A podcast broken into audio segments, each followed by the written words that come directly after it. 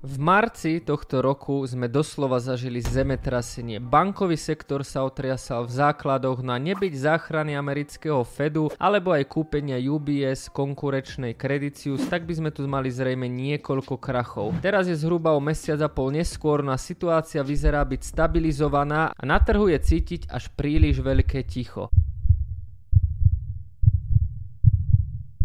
Posledné týždne sa v podstate nič nejaké závažné nerieši, ale v tomto videu by som vám chcel ukázať 6 veľmi dôležitých a nepriestrelných dôvodov, že k niečomu veľkému sa naozaj schyluje a čoskoro budeme svetkami veľkých pohybov nielen na trhoch, ale konkrétne v celých sektoroch.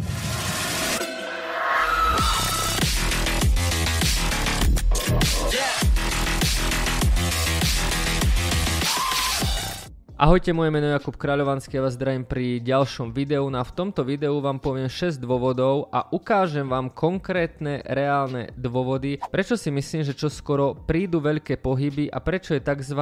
ticho pred búrkou. Ak sa vám tieto videá páčia, dajte odber, dajte like, ja sa z toho veľmi teším. Ešte predtým, než začnem konkrétnu tému, tak by som rád povedal, že budúcu stredu, to znamená 3. mája, bude diskusia, čo potrebuje krypto na Slovensku. Momentálne momentálne bude opätovne predložený zákon o lepšom zdaňovaní kryptomien. Kryptomeny na Slovensku majú otrasné zdaňovanie, ako pomaly jediný na svete máme zdravotný odvod zo zisku z kryptomien. Takisto to zdaňovanie ide až na úroveň 39%, čo je proste nemysliteľné. Budúci týždeň bude k tomu opäť diskusia, takže vy tam buď môžete prísť, tu nám máte link na udalosť, tá udalosť je aj dole v popise videa, alebo minimálne to určite môžete zdieľať, aby sme vytvorili vlastne nejaký tlak a do dojem, že naozaj na tomto záleží a netreba to prehliadať, pretože tie kryptoregulácie na Slovensku sú absolútne likvidačné. Ako druhú informáciu by som vám chcel ešte ukázať vlastne naše výsledky copy tradingu na Forexe. Copy trading na Forexe bol zapnutý, ak sa nemýlim, 12. januára, to je začiatočný čas. Odvtedy sme zhodnotili portfólio 29%, tu na vidno vlastne zisky v hrubo mesačne, celkovo sa držíme stále nad tie 4%. Ak máte záujem vedieť o tom, ako presne to funguje, ako sa do tohto copy tradingu zapojiť. Dole máte link na copy trading na Forexe, no a to už by bolo do mňa všetko a poďme na tie dôvody. Poďme si teda spoločne prejsť 6 top dôvodov, prečo za čoskoro niečo na trhoch stane. Ten prvý dôvod sú earnings. Ak vám tento pojem nič nehovorí, tak tieto dni, aj minulý týždeň, aj tento týždeň, a ešte aj budúci týždeň podávajú oficiálne výsledky tie najväčšie spoločnosti z USA, ktoré majú priamy dopad na S&P 500 a napríklad posledné dni mali veľmi pozitívne výsledky Microsoft či Google. No a práve podľa tohto budeme vidieť, akú obrovskú škodu alebo naopak neškodu spravil práve ten bankový sektor v marci. Že zatiaľ čo v marci sme sa len domnievali, ako v skutočnosti tie banky na tom sú, alebo celkovo aj iné sektory, tak teraz tu máme práve výsledkovú sezónu a tá nám tie skutočné čísla ukazuje. Taká prvá z veľkých obetí tejto výsledkovej sezóny je napríklad First Republic Bank, ktorá po zverejnení výsledkov sa prepadla do 24 hodín o mínus 50%, pretože sa ukázalo, že v období marca odišlo z tejto banky viac ako 100 miliard amerických dolárov. Takže toto obdobie je extrémne dôležité v tom, že sa dozvieme, ako sa darilo jednotlivým spoločnostiam v prvom kvartáli v roku 2023. No aby toho nebolo málo, tak budúci týždeň sa do toho pridá ešte Fed, čo znamená Americká centrálna banka, pretože práve tá bude v stredu dávať nové úrokové sadzby. Podľa podľa aktuálnych dát z Fed Watch je viac ako 80% šanca, že americká centrálna banka zdvihne úrokové sadzby o 0,25% a vo všeobecnosti sa otvorene hovorí, že toto by mohlo byť úplne posledné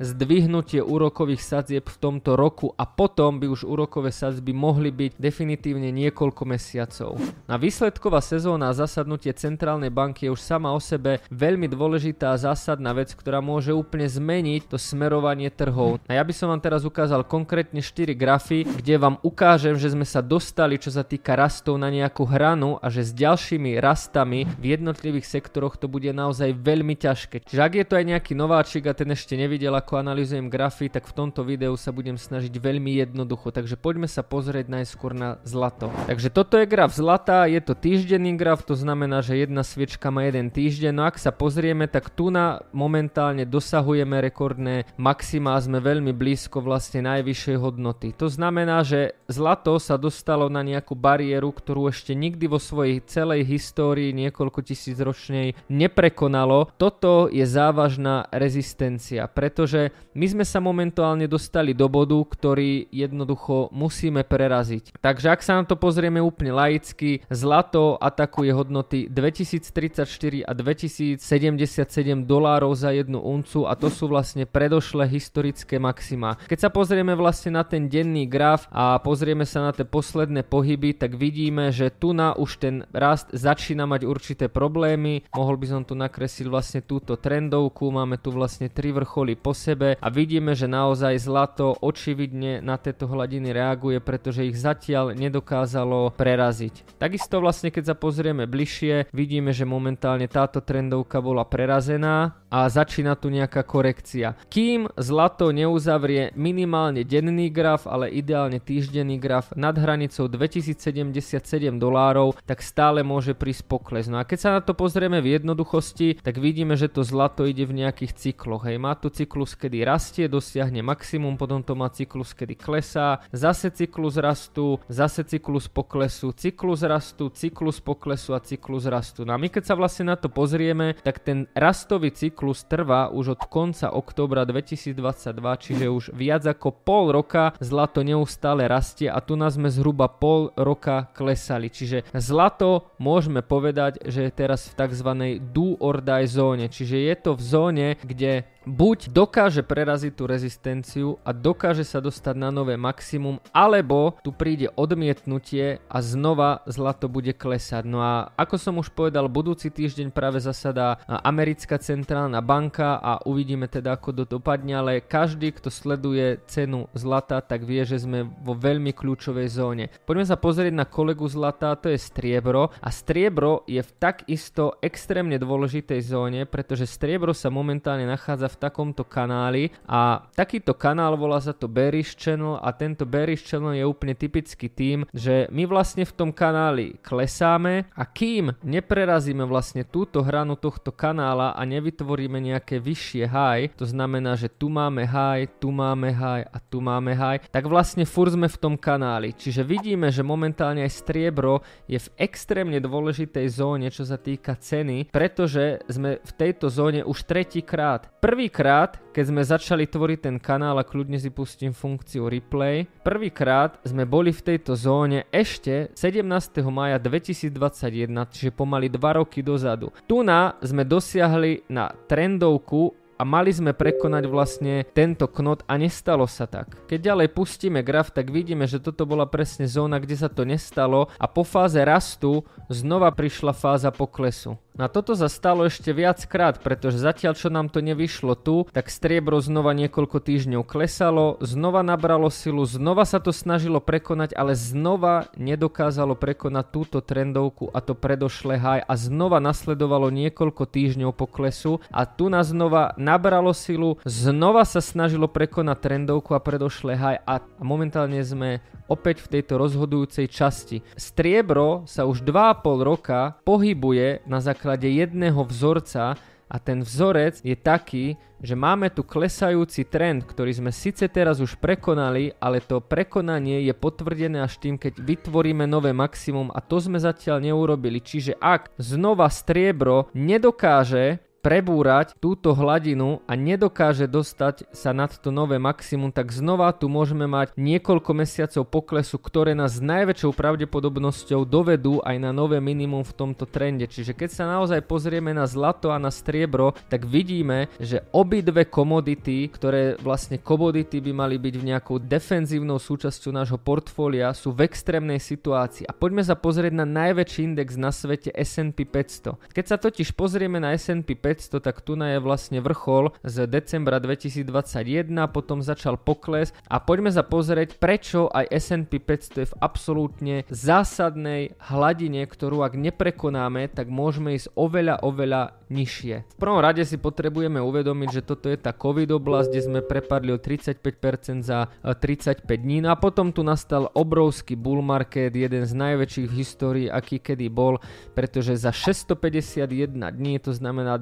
cca 2 roky, sa to S&P 500 zdvojnásobilo, hej, a to je akože naozaj extrém. Čiže keď sa pozrieme aj na túto korekciu, tak my sme v podstate stále len zhruba niekde na konci roku 2020, hej, to bolo to dno a to je veľmi slabé. No a keď sa pozrieme na celú túto korekciu a použijeme vlastne Fibonacci retracement, ktorý sa úplne bežne používa, tak my momentálne vidíme, že sme zhruba v polovici celého prepadu. Je to psychologicky a technicko-analyticky najsilnejšia zóna polovica tohto prepadu. Takisto, keď si vlastne zapneme tzv. volume profile, a to znamená, že pozrieme sa na to, kde sa najviac obchoduje, tak najviac od toho vrchola decembra 2021 sa obchoduje na tomto leveli, na tomto leveli a na tomto leveli. Čiže ja keď si to zruším, čo to najviac znamená? To znamená, že na týchto cenách sa na S&P 500 najčastejšie najviac obchoduje, čiže najviac prichádza k nákupu a predaju realizovanému. To znamená zase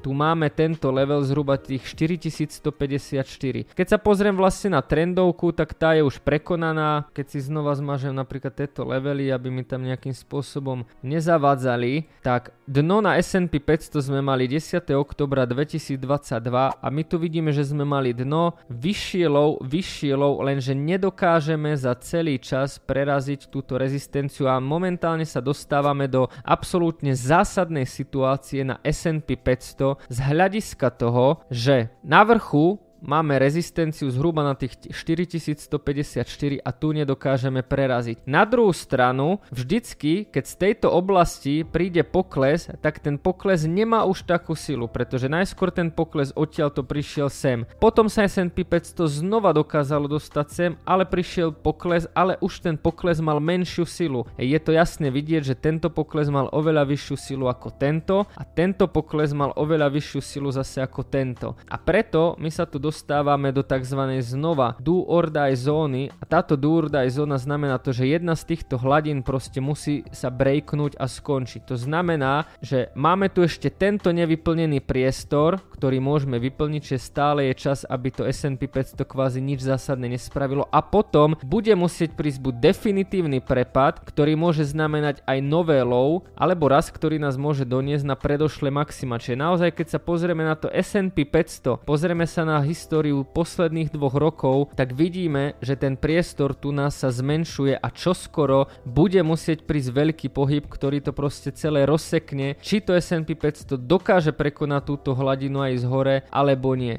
A čo ešte je zaujímavé a pridáva viac týmto pohybom je to, že tie objemy klesajú. To znamená, že aj ten trh samotný je veľmi nerozhodný a poďme sa pozrieť na posledný graf, a tým je Bitcoin, pretože ako zlato, tak aj striebro, tak aj S&P 500 sú v úplne kľúčových oblastiach a ako je na tom Bitcoin a Bitcoin je samozrejme takisto tiež úplne kľúčovej oblasti a to z niekoľkých dôvodov. Keď sa pozrieme tu na, na graf Bitcoinu, tak najsilnejšia rezistencia, čo sa týka Bitcoinu, je práve tu a ak by som mal vyznačiť len tie najsilnejšie rezistencie, tak sú to práve tieto. To znamená, že mali sme tu Bitcoin, ktorý proste celý čas klesal, tu na nadne vytvoril nejaký range, tu naprišiel vlastne to FTX krach, ktoré, čo bolo vlastne úplne signifikantné dno, v tom čase sme to samozrejme nevedeli. Na teraz, po niekoľko mesiacoch rastu, Bitcoin došiel vlastne na prvú zónu, kde ide naozaj ako keby o všetko, pretože prišiel na prvú zónu, prvú silnú rezistenciu celého toho cyklu. Takisto, ak by som použil napríklad Fibonacci retracement,